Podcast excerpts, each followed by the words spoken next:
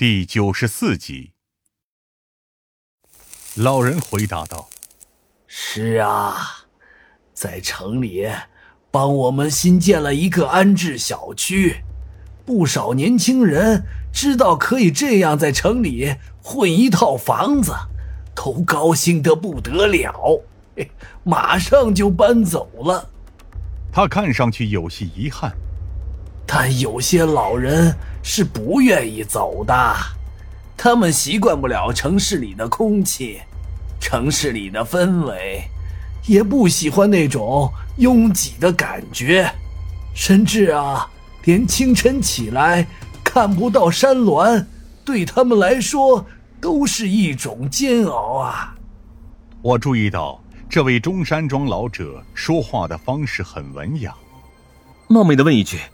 你以前是做什么工作的？嘿嘿，中学老师。他看上去很是自豪。我姓易，这附近的村民们基本上都叫我易老师。林霄更为好奇的是现实问题。我想请问一下，既然年迈的村民们都执意留在这里，这附近也没像样的商店和公路。你们平时的日用品和食物都是从哪里来的？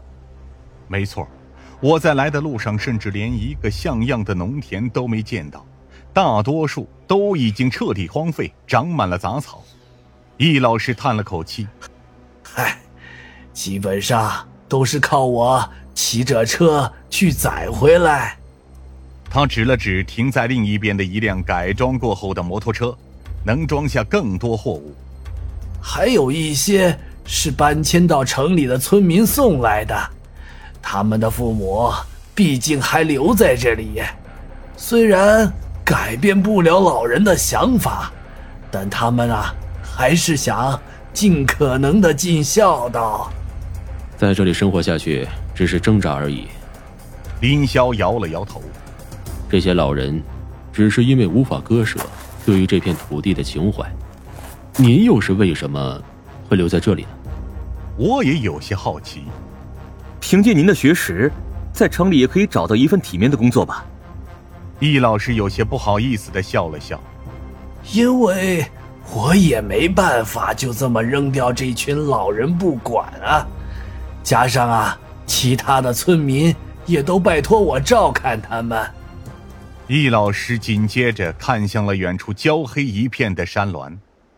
我能做的，也就是在这里默默的照顾他们，直到他们在这里啊寿终正寝。到那时，我的任务自然而然就结束了。夏灵薇听得眼睛一阵湿润，毕竟这种奉献精神本身就相当打动人。但林霄倒是没有那么感性。我们来这里毕竟肩负着更重要的任务。您认识莫林这个名字吗？林霄正色的问道。他也是出生在这个村子里的。易老师有些惭愧。呃，我来到这个村子居住的时间也不是很长。如果是上了年纪的人，可能比我更了解吧。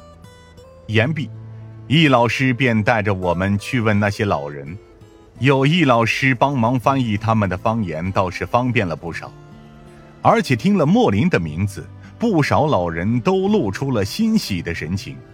每个人都在说着莫林如何如何了不起，又是如何为村子里争光。而在这样的只言片语当中，我们逐渐勾勒出了莫林师娘当年的那副青涩的形象。出身于这样偏僻村庄的莫林师娘。从小便面对着贫苦的煎熬和折磨，她家是典型的农村重组家庭，她母亲是从外地改嫁过来的农村妇女，嫁过来时已经将近四十岁，而据说她此前在外地也曾经结婚生子，但很快便因为受不了家庭暴力而被迫离婚，抛下了子女远走他乡。至于莫林师娘的父亲。则是一个勤劳而又老实的庄稼汉，靠着一双手硬是撑起了一个家。等到莫林师娘出生之后，虽然过得很贫苦，但一家过得也是其乐融融。就是这样和美的家庭，却在莫林十岁的时候发生了变故。他的父亲有一天想去赶一个早市，被一辆路过的货车压断了腿，从此家庭状况便一落千丈。但莫林师娘却很争气，硬是一边勤工俭学，一边照料家里残疾的父亲和体弱的母亲。在他十九岁那年，考上了当时省城的名牌大学。引发了一阵不小的轰动，这也是时至今日，龙花村的村民依旧以他为骄傲的原因。说实话，我们原先以为自己已经足够了解莫林师娘，然而对于他的过往经历以及童年等回忆，却几乎是一无所知。一想到他竟然是在这样的环境当中走出了一条属于自己的路，我便不由得感到了一阵酸楚感。而林霄的表情甚至比我更加复杂，哀痛之中甚至带着一丝悔恨。他见我正在打量他，连忙擦干了眼泪，接着问道：“啊，那，嗯，那你们知不知道她的丈夫？”说到这里，老人们却都沉默了，而易老师也皱眉摇了摇头。接下来的事情啊，就算是我也已经差不多知晓了。莫林应该是嫁给了一个名气很大的老师吧？是教授，林霄补充道，而且是省内专业上数一数二的教授。易老师点了点头，呃，没错，但你们也知道吧，那种教授啊，比他大将近二十岁。